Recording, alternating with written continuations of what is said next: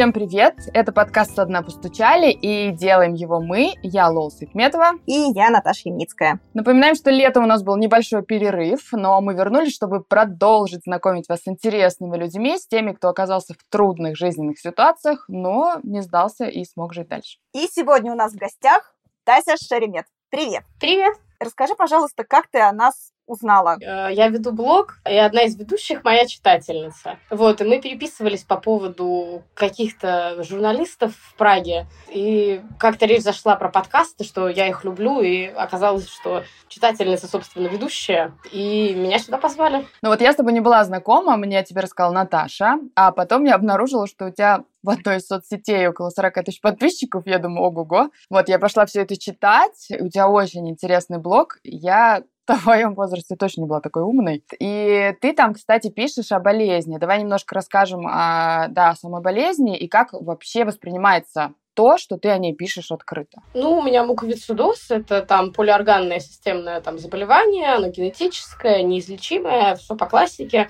Насколько я помню, я начала вести блог просто от того, что мне было достаточно скучно. Ну и о чем еще писать? Э, я начала писать о диагнозе, потому что, ну, очень много моего опыта жизненного связано с ним. И, ну, я скорее про реакцию. То есть было как-то, типа, зачем тут, вот, знаете ли, пишешь ты негативное? Давай цветочки. Да, конечно, было. Но это основная, на самом деле, тема. То есть тема отсутствие вот, собственно, инклюзии. Зачем это здесь? Почему э, она кашляет на детской площадке и ходит вокруг наших детей? Это вот все как-то очень неправильно. А вот что вы тут вот ходите больные, а давайте вы тут вот не будете ходить. Это все было, и было все детство, и в поликлиниках, и в больницах, в любых как бы, местах, где есть люди другие. Это всегда было, и на самом деле как бы блог на- начался именно с того, что я писала просто о том, что я как-то очень этим недовольна, и это какая-то, ну, хрень. Потом он перерос немного в политический, но это было потом. То есть у тебя прям было по классике, как это лучшие советы писателям. Если не можете не писать, не пишите. А ты начала писать в тот момент, когда все, уже крышечку сорвало, и других вариантов не было. Да, меня много спрашивали, как стать блогером, и мне непонятен всегда был этот вопрос, потому что, ну, типа, ну, если у тебя нет потребности, то, наверное, не надо. Ну, у меня вот она возникла, и она возникла в первую очередь от, как бы, какого-то ужаса, от того, что вокруг происходит, и это не самая здоровая вещь. Мне кажется, вообще у здоровых людей, типа, этой потребности, типа, начать себя снимать, что-то писать, она как бы не возникает. Оно остается приватным. А когда тебе хочется публичности, это значит, что тебя очень сильно что-то достало. Скажи, пожалуйста, когда ты в каком возрасте узнала о болезни и в какой момент ты поняла, что все довольно серьезно? Ух, какой сложный вопрос. Ну, вообще, мне в два года поставили... Вообще, я родилась в Севастополе. Очень долго никто не мог понять, что со мной, потому что я постоянно попадала в реанимацию. Представляете, родился ребенок, он постоянно в реанимациях тусуется. Типа, что, что не, типа, что не месяц, то он в реанимации с каким-то бронхитом двухсторонним или пневмонией. И как бы никто не понимает, что происходит. Но все понимают, что он, очевидно, нездоров, этот ребенок. Вот, родители начинают это все как бы пытаться искать, а врачи в Севастополе на момент там 2002 года, они все с круглыми глазами на это дело смотрят и такие типа, слушайте, она у вас вес не набирает, и у нее постоянно типа температура 40. Это как-то ненормально. Ну что это, мы не понимаем. Ну и родители начали скупать там какие-то медицинские справочники, спрашивать у знакомых врачей, в семье много врачей. И один из врачей сказал, что, слушайте, очень похоже на симптоматику вот этого диагноза. Это было в два месяца моих. И в два года, только в два года мне подтвердили диагноз. При том, что, э, ну, вообще для того, чтобы, ну, первые, типа, пять лет жизни у больного муковисцидозом влияют как бы сильно, потому что, ну, есть же вот эти уровни развития у ребенка, вот, типа, первые там пять лет и подростковый возраст у человека. Это вот самые, как бы, пики роста, и, как бы, они очень важные. И фактически я не получала терапию первую вот половину вот этого самого главного, вот, вот этой части жизни. Для того, чтобы я начала получать терапию, на момент, опять же, 2002 года родители, они там много чего сделали, в том числе, типа, они переехали в Россию, чтобы там получать какие-то лекарства. И я всегда с детства знала, что надо ингалироваться. Ну, надо пить там таблетки. Там смысл в том, что заболевание поражает легкие и желудочно-кишечный тракт из-за ну, там, поломка белка, которая, э, поломка гена, которая влияет на белок, который транспортирует хлор типа, в организме. Из-за этого все жидкости более вязкие, и все, как бы, ну, там, например, все, вся секреция, она, как бы, не той консистенции, как бы, какой должна быть. Поэтому с желудком проблемы, то есть еда плохо переваривается, и с легкими. Они забиваются постоянно какой-то, ну, они забиваются мокротой, в мокроте поселяются бактерии, и бактерии, как бы, устраивают основную, как бы, проблематику заболевания. Потому что, ну, у тебя бактериальное заражение, фактически, каждый раз. Тася, я правильно помню, что у тебя же еще какое-то такое не очень позитивное комбо, потому что бывают виды мюковисцидоза, когда только легкие поражены, а у тебя и легкие, и ЖКТ. Да, это там сложная история. Мне не кажется, что типа э, нужно ее сейчас вот очень долго мусолить, но там смысл в том, что действительно существуют как бы градации, и градации зависят от мутаций. И только недавно было выяснено, что у меня вот прям набор плохой-плохой. Ну, потому что генетический анализ э, появилась возможность задать только вот буквально там относительно недавно. Ну и как бы с детства я знала, что значит надо ингалироваться, но про заболевание я как-то, ну, мне родители просто говорили, что ты типа болезненный ребенок к подростковому возрасту, типа забей, пройдет, нормально все будет. Ну, то есть, как бы никто не хотел ввязываться в эти разговоры про смерть и вот этот весь кошмар. Просто, ну, опять же, на момент, когда родители узнали про мой диагноз, а, во всех медицинских справочниках было написано, ну, это типа потенциально труп лет в 15, может быть, раньше не лечится, сори, not сори, извините, очень жаль. Ну, понятно, что они испытали, когда они это прочитали, поэтому разговаривать со мной об этом как бы никто не хотел. И все это, ну, как-то длилось, длилось, длилось. В какой-то момент я узнала, что у меня инвалидность. Когда мы пошли к окулисту на очередной какой-то осмотр, она такая, ой, у вас ребенок инвалид? И я такая, типа, мама, а что это? Она такая, не-не-не, она просто дура, это врач. Я такая, а, да? Ну ладно. Но все равно как-то было непонятно. И в этот момент, в этот день, у меня закрались сомнения. Что-то не так. И для того, чтобы понять, что не так, я начала свое расследование. Оно было не очень, типа... Ну, как бы, оно было интуитивным. Мне просто стало любопытно. Это как у детей, когда вы с ними про секс не разговариваете, типа в какой-то момент они такие, о, значит, тема, скорее всего, горячая, идем туда. Ну, было точно так же, зародилось какое-то любопытство, и каждый как бы раз, э, когда нужно ездить к врачам, раз в три месяца ездишь, чтобы делать чекапы, как бы. И в один из разов я уже тогда научилась читать, мне было лет, типа, я не знаю, семь, ну, условно, да, типа, когда э, там в школу все пошли, может, в шесть. Я уже хорошо читала, бегла, и у меня вот в этот момент уже появился интерес, потому что эта история с окулистом произошла. Вот, я посмотрела на табличку на кабинете врача, к которому мы идем. Зав. отделение муковицидозом. Я такая, ага, какое крутое слово. Nice. Nice. У меня не было тогда интернета, потому что у меня вообще интернета типа класса до третьего не было. Ну, как-то так получилось. И я просто каждый раз ходила и каждый раз все лучше, типа, заучивала это слово. Типа, муковицидоз. Мука... И вот-вот он был. И в одной из, типа... Я поехала к бабушке. А у бабушки интернет был. Хотя обычно это все наоборот. Да, как раз. У детей компьютеры есть, а бабушка даже не знает, что это такое. А вот, он был у бабушки, потому что родители беспокоились, как мое здоровье. Типа в отъезде меня на три месяца отправляли в деревню, и бабушки поставили компьютер, чтобы со мной по скайпу разговаривать. То есть, когда они начали меня туда отправлять, к бабушке, типа туда врубили компьютер, поставили, значит, вилку, розетку и системный блок, чтобы разговаривать. По скайпу, чтобы меня было видно, слышно, можно было понять, я там синего цвета, белого цвета вообще, умираю, жива, ну как-то. Там просто была история, что мы с бабушкой однажды скрыли от родителей, как я руку сломала летом. После этого момента поставлен был компьютер. В общем, я воспользовалась, значит, ноутбуком и залезла в сеть интернет. Я загуглила, что это. Ну и первая ссылка, как известно, Википедия. Вот, а в Википедии, это я сейчас знаю, информация, типа, может годами не обновляться. Ну, мне, типа, семь. Я читаю про булы в легких, агонию, синдром барабанных палочек, раздутие грудной клетки типа в четыре раза, и все это с фотографиями. Вырез э, легкого у человека, который типа в 20 лет умер от муковисцидоза, и оно типа нездорового вообще вида, и выглядит оно, ну, плохо, прям страшно. И я все это читаю. Сижу и читаю. Так я узнала, и там, естественно, написаны типа стадии заболевания. Четыре штуки. Значит, начальная, там вторая, третья, четвертая, терминальная. Естественно, я нахожу у себя все признаки терминальной стадии, очевидно. И самое главное, я читаю, что терминальная стадия происходит типа в 15-18 лет. Я такая типа, ух ты, как круто. а мне семь. Я такая, м И это сейчас, типа, ну, ну, это, ну, я не знаю, мне кажется, когда взрослый человек узнает, что у него онкология, у него меньшая паника, потому что он взрослый. А когда ты ребенок, и ты, типа, первый раз фактически сталкиваешься как бы со смертью, типа, как с... Не просто, типа, с концепцией, да, типа, кто-то в мультике умер, очень жаль, а как бы in real life, и ты, ну, охереваешь, если, типа, цензурно говоря. И вот в этот момент мне кажется, у меня типа какой-то шифт в голове произошел, потому что я уверена, что я в этот момент получила ПТСР. Вот я просто уверена. Потому что, ну, дальше неделю мне снились кошмары, не переставая. И я постоянно плакала, и бабушка не понимала, что происходит. А ты ни с кем не обсудила? То есть это как бы такая... Нет, я ни с кем, я не решила, типа, с... Э, причем я понимаю, почему я это сделала, потому что, ну, родители же мне не сказали, все это предательство.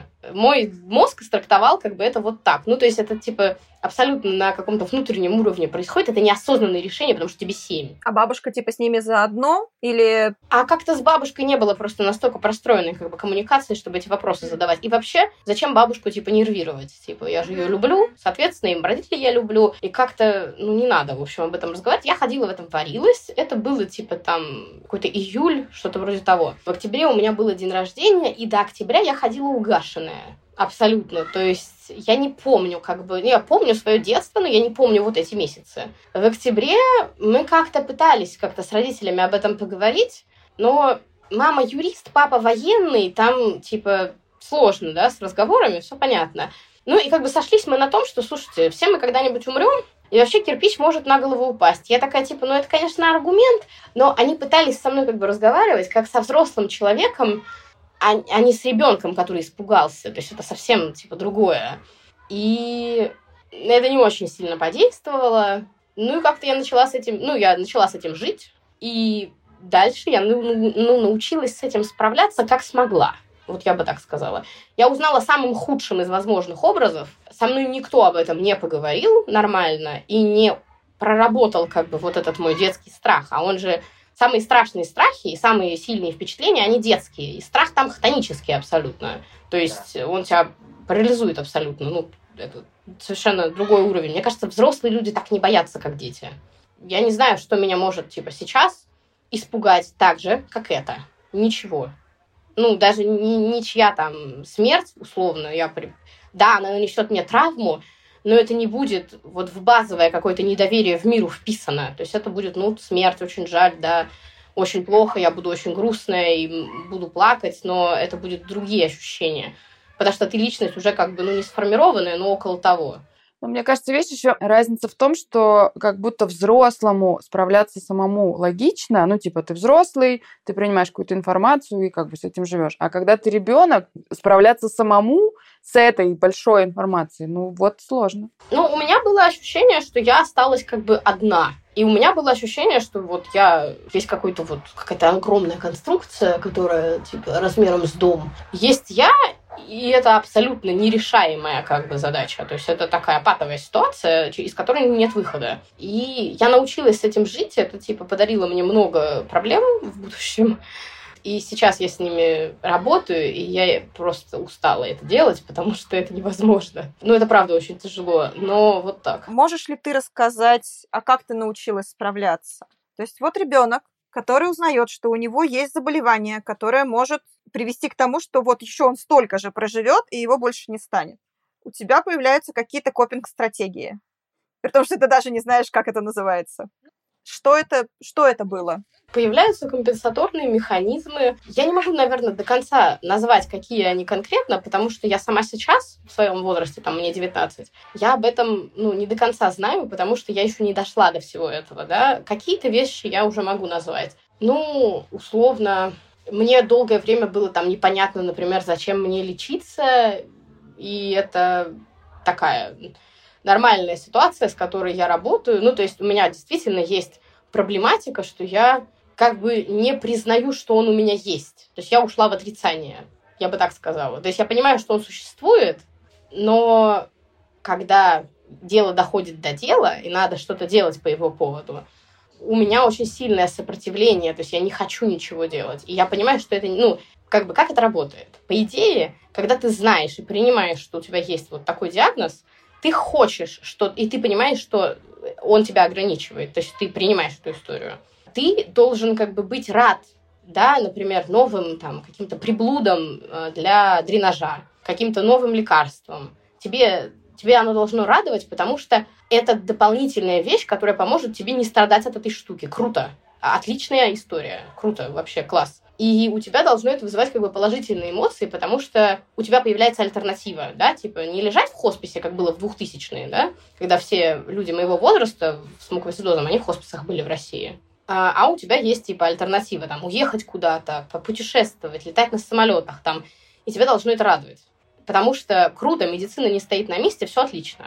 В моей ситуации меня раздражает это все, потому что меня раздражает базовый мой диагноз. То есть и мне нужно себя усаживать за лечение, например. И это большой как бы, процент, э, что называется, ежедневной моей какой-то борьбы с собой и договоров с собой, потому что ты не принимаешь на уровне ощущений и эмоций, и тебе нужно каждый раз проводить это через логику. Типа, если я сейчас это не сделаю, завтра мне будет хуже. Я же не хочу, чтобы мне было хуже, поэтому я пойду это сделаю. Я не хочу это делать, у меня много работы, я опаздываю. Опаздываю. Если ты сядешь на кислородные концентраторы завтра не сможешь ходить, никому не будет, типа, ну, не опаздывают люди в гробу. Поэтому тебе надо сесть это сделать. То есть это каждый раз вот такая вот история. Это тяжело.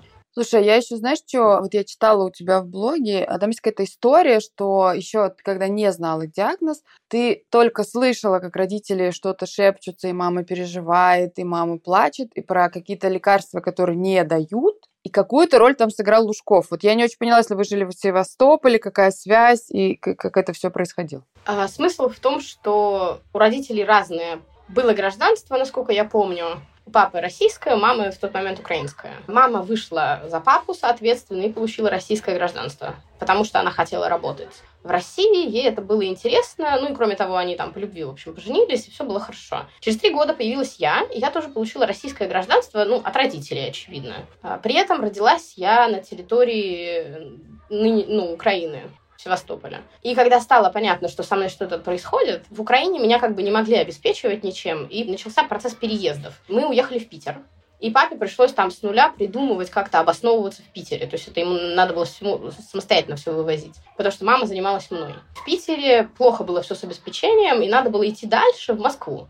И через какое-то время мы переехали в Москву, и там все как бы состоялось. Но для того, чтобы все это состоялось, там приходилось делать, опять же, эквилибристические упражнения, потому что проблемы с пропиской, ну, Лужкова много критикуют. Вот я думаю, что это была одна из акций, потому что он помог в тот момент родителям положить меня в РДКБ, когда это российская детская клиническая больница Чулпановская, Чулпан Хаматовой. Э, он помог меня туда положить. Если бы я туда не легла, я бы, скорее всего, от снегной инфекции закончилась бы. И он помог туда, на самом деле, нам, нам лечь. Причем у нас не было как бы документов каких-то. Это было абсолютно на каких-то договоренностях и на телефонном праве сделано, но это меня спасло в тот момент. Ну, в смысле, с тех пор вы жили в Москве? Да, мы жили в Москве, потом мы там что 8 лет прожили или 11 даже. Ну, я там закончила типа, среднюю школу. Вот потом папа по работе переехал в Питер, мы переехали за ним, там я закончила школу, и в какой-то момент я просто сбежала от родителей в Москву жить одна. Ты знаешь ли ты что-нибудь о том,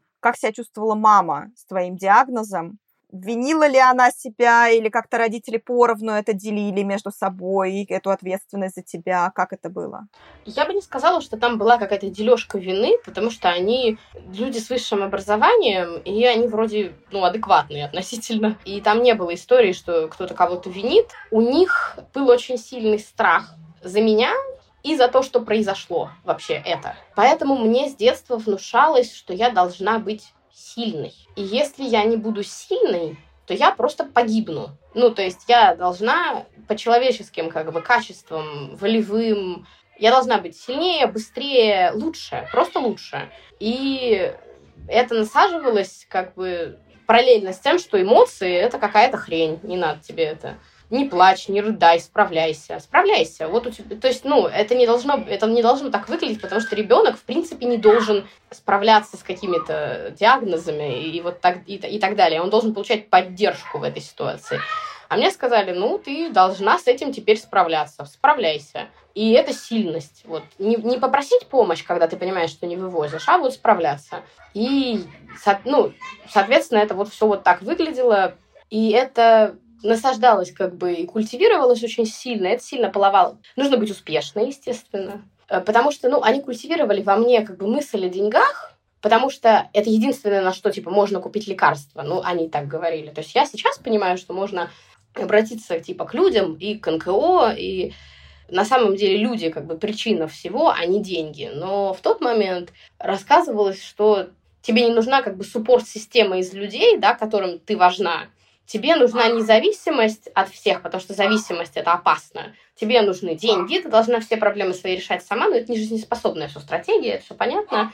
Это переросло в комплекс самозванца. Мне постоянно кажется, что я не даст, ну, как, как бы и казалось, что я не даст. Ну, то есть фактически тема с муковицидозом перекочевала во все сферы жизни, потому что в работе я плохо, типа, работаю. Я недостаточная, меня хвалят просто потому, что это, типа, номинально должно быть типа сделано, мне кажется, что это не мне все. Либо я их всех обманываю, и как бы они просто когда узнают, вот тогда они узнают. Я стала отличницей до девятого класса, типа без четверок в принципе. И, естественно, это все типа невротичность, ну, прям это букет всего разного. Слушай, так как ты хорошо разбираешься в терминах, ты, видимо, психотерапии не первый год. А в какой момент ты решила пойти э, к психологу? И вообще, как это, как это к тебе пришло? Потому что родители такие сильные, воспитывают сильного человека, без эмоций. Эмоции хер... херня какая-то, вот. Ой, мне кажется, это было... Ну, я много за что, ладно, благодарна своему блогингу, но одна из вещей, что в какой-то момент у меня появилось много знакомых, то есть это не были друзья, потому что это не тот уровень близости, но у меня появилось много знакомых, которые были психологами, они много писали там. Изначально я зашла в это все через газлайтинг, виктимблейминг, вот этот вот весь, весь феминистичный набор терминов о том, как, в общем, плохо обвинять жертву. Я зашла изначально через это, но осталась как бы в этих всех блогах и подружилась с этими людьми, они начали писать про абьюз. Изначально это был как бы в мою жизнь этот термин пришел как бы как абьюз партнера к партнеру, и домашнее насилие, вот это вот все. Но потом этот термин остался, потому что я поняла, что что-то с отношениями с моими родителями у меня точно не так. Потому что чувствовать себя постоянно плохо — это не очень нормально. И я не помню, как бы в какой момент это произошло, но я поняла, что надо бы как-то вообще что-то... Я начала об этом писать, и по отклику я поняла, что у многих так, и это все не окей.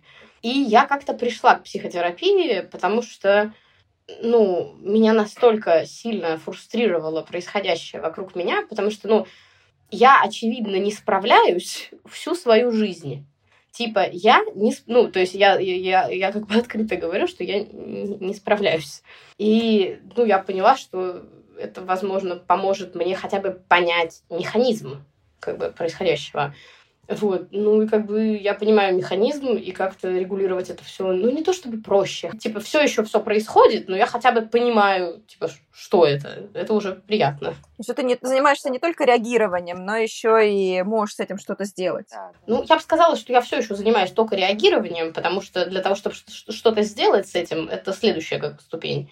Но я хотя бы так начинаю в осях примерно понимать, как это работает. А как изменилось с появлением психотерапии в твоей жизни твое отношение к болезни? Ох, я бы не сказала, что... Ну, смотрите, психотерапия появилась в мае, в 2019-м, это мне сколько, 17?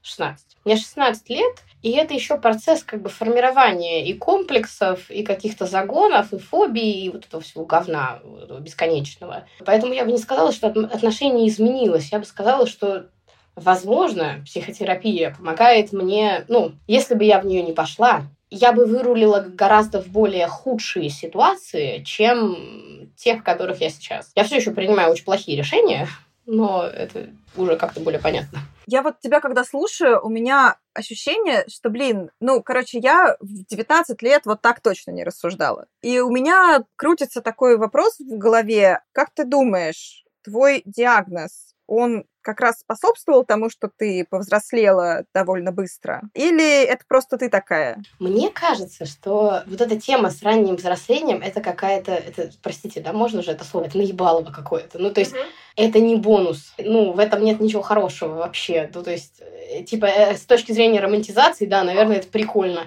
С точки зрения человеческого самоощущения, это полное как бы говно, потому что ну, с счастьем это не имеет тебя ничего общего, а человек вроде как для этого как бы вообще есть. Естественно, как бы муковицидоз как бы на это повлиял, и родители на это повлияли, и страна рождения на это очень хорошо повлияла, но это, ну, нехорошо совсем. А что ты называла, что ты называла жестью, и что бы ты хотела обсудить? Потому что у нас, конечно, есть вопросы, например, вопросы про, про то, как тебя выгоняли с детских площадок, например. У меня есть такой вопрос. Сколько тебе было лет, когда это началось?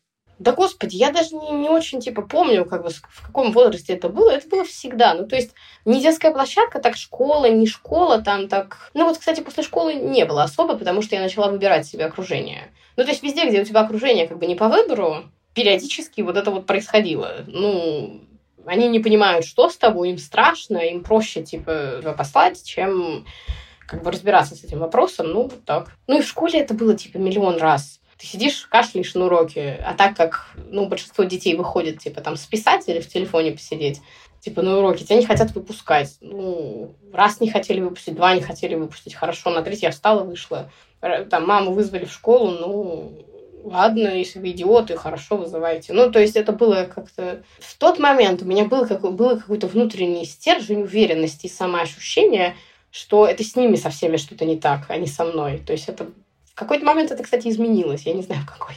Но вот там школа, детские сады, это было все, конечно, очень обидно, но я такая типа, о, ладно, я не буду с ними взаимодействовать, ну нафиг. Но при этом, слушай, меня правда восхищает, что базово ты как-то была уверена, что ты права, потому что, ну вот я как раз, ну опять же, я, наверное, постарше буду и так далее, ну стопудово постарше, но как-то общество умело сделать так, что еще я считала себя виноватой. Ну то есть, типа, это я как-то им всем мешаю уметь вот так вот базово считать, что это вы дураки, а я имею право выйти, потому что мне надо, это круто, правда. Мне кажется, что... Ну, я не то чтобы утратила этот базовый навык, но вот он был и правда пропал. Сейчас я такая, типа, ну, мне кажется, что если я сейчас отправлю свою, типа, свой текст в это время, это будет как-то не очень правильно, человек спит. Ну, то есть... это влияние психотерапии, я тебя уверяю. Да? Ну, может быть. То есть мы уже думаем не только о себе, а о том, как другому, вот это все. А у меня здесь, с другой стороны, еще есть комментарии. В тот момент, когда вот я со своей какой-то хронью помучилась, и у меня были мысли о том, что, блин, я теперь всем жутко неудобная, со мной в кафе нормально не пойдешь, у меня миллион сто пятьсот пятьдесят пять требований, как мне еда должна быть приготовлена. Я очень переживала за то, что все мои друзья или новые знакомые должны, ну, просто сейчас все собраться и сказать, блин, Наташ, ты заебала и тусить отдельно от меня, потому что раз у меня проблемы, то я, в общем-то, изгой. Я в тот момент была уже в терапии, кстати, но не помогала. Ну, у меня есть такое, но это, смотрите, там история такая, у меня этого долго не было, потому что я очень долго была на самом деле относительно сохранной. То есть это я отличалась только типа потребностью в ингаляциях, но это дома происходит, и типа потребностью в выпивании каких-то таблеток. Но опять же, что это у тебя за таблетки? Витаминки, отстань. Ну, то есть все, на этом разговор заканчивается. А в какой-то момент, ну, не в какой-то, ладно, там были эпизоды, по, по которым я начала ухудшаться. У папы были представления, что она сильная, и поэтому покупать ей технику для облегчения, типа процесса ингаляции, чтобы он был быстрее и такой же эффективный, для дренажа, чтобы он был типа эффективнее. В тот момент у него это было как бы объяснено тем, что ингалятор будет за тебя дышать, жилет будет за тебя дренироваться. Я была в тот момент еще очень худая, а гастростома будет за тебя есть. А что будешь делать ты? Это сейчас я понимаю, что я должна была ответить, блин, жить свою нормальную жизнь детскую, отстань. А в тот момент мне показалось, что типа, ну да, я должна все это делать сама, он, наверное, прав. В тот момент у меня как бы пошло ухудшение, и вот в этот момент появилась проблема с тем, что я всем мешаю, потому что до этого я не мешала, а потом появился там кислородный концентратор, с которым надо иногда куда-то ходить больше времени на дренаж, большее количество лекарств. И как-то начало, ну, когда у тебя меняется вот эта базовая рутина, и ты видишь, что ты, типа, ужимаешься в личном времени, а время на диагноз все больше. Тебя начинает это как бы фрустрировать, и в тот момент мне начало казаться, что я намешаю. Ну, это опять же, типа, это работает в психотерапии, это, мне кажется, никак не меняется. Ну, я бы не сказала, что мне... Вот все говорят, типа, подумай мысль о том, что, типа, через три минуты всем будет похеру но она как-то не работает. Это все вот эти вот мотивационные вещи, они как-то не срабатывают, потому что они не имеют отношения типа к реальности. Фактически у нас же есть типа два мира. Вот то, что типа в твоей голове как бы проекция мира, и он реальный. И мы живем все, кто травмирован вот в этой проекции. Ну, а там хоть что говори, это об стену бьется, потому что у тебя вот коробка вот здесь такая на глазах, и ты как бы в этом существуешь. Это сложно. Слушай, а вот про момент, когда ты говоришь, что до какого-то периода, ну, то есть были дома ингаляции, были дома лекарства, в какой-то момент, насколько я понимаю, начались удушья, и это происходило в том числе на людях. Вот расскажи про это, что, что это такое, что, с чем это связано обычно? Ну, это связано просто с обычными обострениями этого диагноза. Там вообще это долгая, опять же, история, это надо половину жизни рассказывать. Ну, есть обострение, да, это на самом деле, когда ты подхватываешь новую, вообще два типа обострений. Первое, это когда ты подхватываешь какую-то новую флору, то есть ты жил чистый, у тебя в легких была только, типа, здоровая человеческая флора и, типа, свои собственные там какие-то бактерии. А ты, допустим, взаимодействовал с землей, или гнилыми какими-то овощами, или другим больным пациентом, или попал в больницу, или, ну, есть много способов заражения, ну, там, через поверхности, через предметы, через что угодно. В воде, например, в бассейне поплавал, которая там с каким-то, с какой-то бактерией была. Здоровому человеку ничего от этого не бывает. Человек с муковицидозом бывает и очень сильно. И, допустим, ты подхватываешь новую флору, и дальше у тебя начинается как бы воспаление, у тебя ну, снижается функция легких, потому что бактерии начинают разрушать как бы стенки легких и ткани, и вот это первый момент, когда ты ухудшаешься. То есть бактерия. Ее можно вытравить радикацией, то есть это когда ты заливаешься просто антибиотиками с ног до головы, дышишь их, ингалируешь, пьешь, капаешь, вот во все места себе их заливаешь, квартиру драешь с дезинфицирующими средствами, то есть вытравливаешь ее.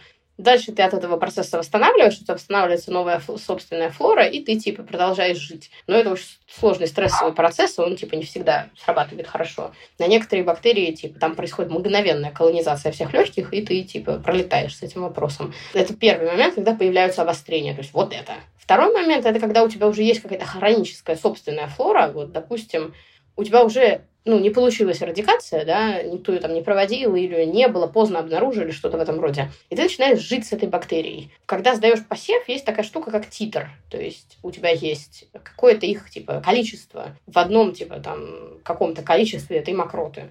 И есть титр, типа, нормальный и анормальный, да. Ты, например, подхватил ОРВИ или, типа, замерз у тебя ослабляется собственный иммунитет, он перестает контролировать как бы размножение этих бактерий, они начинают расти. Этот титр начинает расти, становится больше, и у тебя начинается обострение. То есть это вот два пути. И как бы оба они связаны типа с бактериями, грибами и вот типа вот этими вещами всеми. Или ты, например, мог просто типа мало двигаться, там долго лететь в самолете, и тебе может быть на следующий день сильно хуже, если ты типа не остановишься, ну не остановишь это, хорошо не сделаешь терапию, то это может типа вылиться в обострение. То есть, в принципе, что угодно триггерит. И каждая бактерия, каждое обострение уменьшает ФВД, функцию внешнего дыхания, и объем как бы легких, потому что портится ткань, она рубцуется, и живой новой ткани легких там не появляется. То есть она испортилась и как бы как ну, шрам шрамированная ткань. Какой-то процент легких типа забивается просто мокротой, потому что ее так много производится во время обострения, что она там остается, закупоривается, там что-то с ней происходит. Ну, в общем, там какие-то брожения вот эти вот все. Из-за этого снижается функция, соответственно. Из-за того, что у тебя снижается ФВД, у тебя происходит удушье. То есть, типа, в какой-то момент они появляются как факт в обострении. В естественной как бы, среде их может не быть. Но они могут быть, когда у тебя обострение. Кроме того, у тебя снижается типа сатурация, то есть это насыщение типа крови кислородом.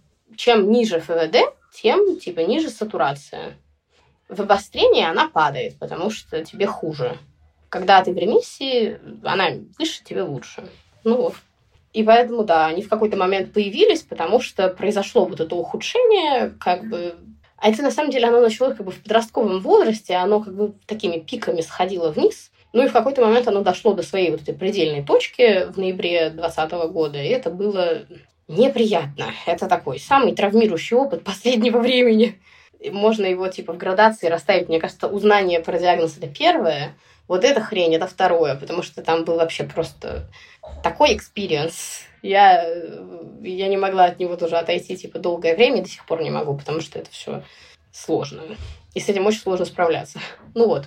Тась, слушай, а ведь есть еще такая штука, как корректоры дефектного белка, ответственного за развитие муковисцидоза. Это трикафта, допустим. Но ты писала что трикафта тебе не подошла. Да, потому что вот сделан был этот генетический анализ. Ладно, расскажу подробности. Короче, минутка медицины. В общем, как наследуется муковисцидоз? У человека может быть эта мутация поломанная, может ее не быть, то есть он может быть либо носителем, либо больным муковисцидозом, либо не носителем. Если встречаются два носителя, вероятность рождения носителя 50%, такого же, как они, вероятность рождения больного человека 25%, и полностью здорового тоже 25%. Вот, если типа тебе везет, и ты попадаешь в 25, процентов больных, то ты становишься, собственно, больным, и ты наследуешь их мутации. Мутации делятся типа на... Вообще сейчас в Америке и там в Европе по свежим исследованиям их гораздо больше, но для простоты объяснения, типа, на четыре группы. От первой до четвертой по градации жести. От первая самая капец, четвертая самая нормальная. И они сочетаются как бы в любом абсолютно как бы порядке, в зависимости от того, кто, собственно, у тебя родители, какие они носители. Если у тебя две первых, тебе не подходит трикафта. То есть если у тебя один и один, это те мутации, которые, ну, для которых она не предназначена просто по схеме ее действия. То есть там ей не на что действовать фактически. Ну, у меня две первых, мне повезло. Ну, а если максимально цинично к этому подходить, то что делать в твоем случае? Это пересадка легких в будущем или что-то еще? Схема любая может быть. Я могу, типа, подхватить на неделе какую-нибудь хрень, и функция у меня через месяц будет, типа, отсутствующая. И это будет, да, это будет лист, и это надо будет придумывать что-то. И это надо будет как-то решать. И это будет трансплантация. Я могу ничего не подхватить, и 3, 4, 5 лет оставаться на этом же уровне типа развития заболевания и просто замереть в этом состоянии, если у меня будет ремиссия.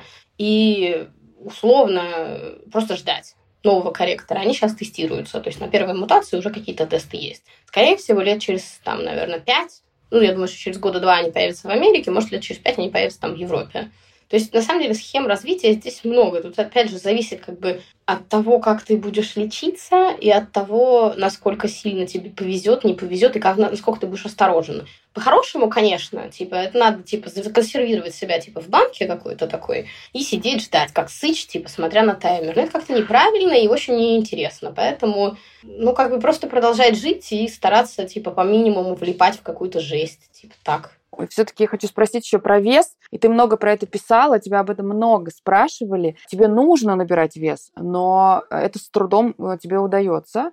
Ну, смотри, во-первых, расскажи, почему важно было набирать вес, как ты это делала, и как вот удалось немножко улучшить, что ли, ситуацию? Ой, ну, тут такая история. В развитии как бы муковисцидоза большую как бы, роль играет нутритивный статус. Это типа сколько ты весишь. Чем больше в тебе мышц, ну, чем ты как бы крупнее и как бы здоровее, тем больше у организма каких-то, ну, бэкапа. У него больше возможностей, если ты падаешь в сильное обострение, сжигать потом вот эти калории а, вес, веса для того, чтобы бороться.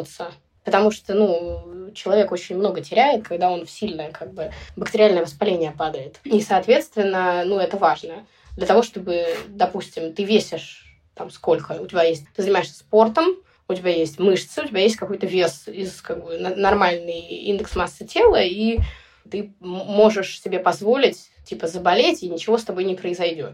Если ты на грани типа дистрофии, то ты не справишься просто. Организм просто не справится как бы с новым каким-то обострением. Поэтому важно быть таким пухлишом, условно. И у меня долго с этим были проблемы, потому что я не получала в первый, вот самый как бы главный период развития, вот этот до двух, я не получала э, нужные ферменты, я говорила об этом, что я не получала лекарства, и я не набирала практически. То есть э, ребенок к году должен типа типа в три раза увеличить, по-моему, свою массу. То есть он должен, типа, сколько-то уже килограмм весить. То есть он там при рождении весил три, к году он уже должен весить, типа, 10, по-моему, или что-то, ну, или сколько-то он там должен, 9. То есть он должен как бы развиться. Вот у меня не было как бы этого как бы вот этой дельты, и это важно. И всю мою жизнь меня как бы сопровождала такая худоба, потом, ну, такая как бы легкая худоба, я набрала потом. Начался подростковый возраст, и, естественно, я просто остановилась в весе. То есть я там в 10, и я в 15. Это один и тот же вес. А так не должно быть. У тебя должен быть типа набор. И это все происходило, потому что вот у меня было ухудшение, ну, то есть когда ты болеешь, невозможно набирать вес.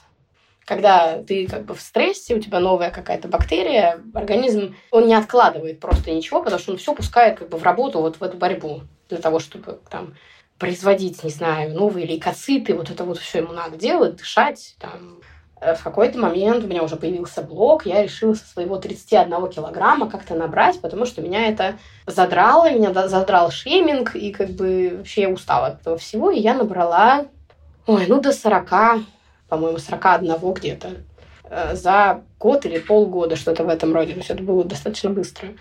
Вот, это было очень тяжело, потому что это все сопровождалось какой-то тоже нагрузкой в школе, что там происходило, я уже даже не помню но постоянно был какой-то движ, который как бы уводил тебя от этого. В какой-то момент случился, собственно, мой, мой вот этот пик э, самого плохого вот этого состояния в ноябре 2020 года, и я, значит, радостно свалилась обратно в 36 килограмм. Когда я вышла из этого обострения, я поняла, что мои родители как-то плохо справляются. Я, в общем, съехала и сбежала. И за полтора года жизни отдельно. С этих 36 я набрала до, до 48, э, но потом, ну, типа, разные события, там, хуже, лучше, дельта в 2 килограмма, сейчас я где-то 46. Вот, надо набирать до 50, потому что при моем росте, ну, мне нужно 50, причем это должны быть 50 как бы мышцами, но это невозможно абсолютно. Причем это всегда, типа, всегда есть отмазы, почему это невозможно. То есть ты не хочешь есть, у тебя обострение, тебе жарко, тебе плохо, у тебя другая, у тебя какая-то работа, ты просто лежишь, страдаешь, умираешь. То есть это всегда какие-то, типа, всегда есть просто неотложимые какие-то обстоятельства, и периодически просто не получается, например, набирать. Ты вроде жрешь, а как-то оно не идет никуда, ни в коня корм. Это надо просто, типа, приоритизировать цель э, и вообще приоритизировать здоровье и заняться этим, но это сложно. Что бы ты могла посоветовать людям, которые живут с муковисцидозом, и что бы ты могла посоветовать родителям, которые растят таких детей? Я бы года два назад дала много советов, но сейчас я не считаю себя вправе их давать. Но по своему опыту я бы сказала, ну, во-первых, не надо закрываться как семья. Ну, то есть очень многие люди считают, что их осудят, и это так и будет. Типа, вас осудит общество сто процентов. Вам скажут, что вы виноваты, готовьтесь как бы к этому морально, так будет. Но это не повод ну, закукливаться, как бы, вот, консервироваться в ячейку вот семейную и, типа, не просить помощи, не, типа, не прибегать к помощи и вообще как-то ну, не коммуницировать с другими людьми, потому что вас никто не поймет. Не надо думать, что у вас какая-то уникальная проблема, которая вот просто нерешаемая, никто никогда в жизни не решит. Это просто ужас. Ну, это ужас, конечно, но вполне, типа, ну, не то, что выносимый. Ну, так бывает. С этим живут, и, в принципе, жить можно, ну, нормально. Кроме того, мне кажется, что я не очень вправе давать советы, потому что я в другом как бы экономическом положении и ну, в другой стране, мне кажется, это не очень как бы валидно, потому что люди рождаются с муковицидозом в России в очень разных обстоятельствах. По возможности, конечно, стараться как бы добиваться каких-то препаратов, и ну, вы должны по априори считать, что вам можно и вам должны. В первую очередь государство. Но вот эта мысль у вас как бы должна быть, и вы должны бороться там за себя, за своего ребенка, если вы взрослый человек за себя, если вы родитель за своего ребенка. Скорее всего, я бы еще сказала, типа, смотреть, как не в России это есть.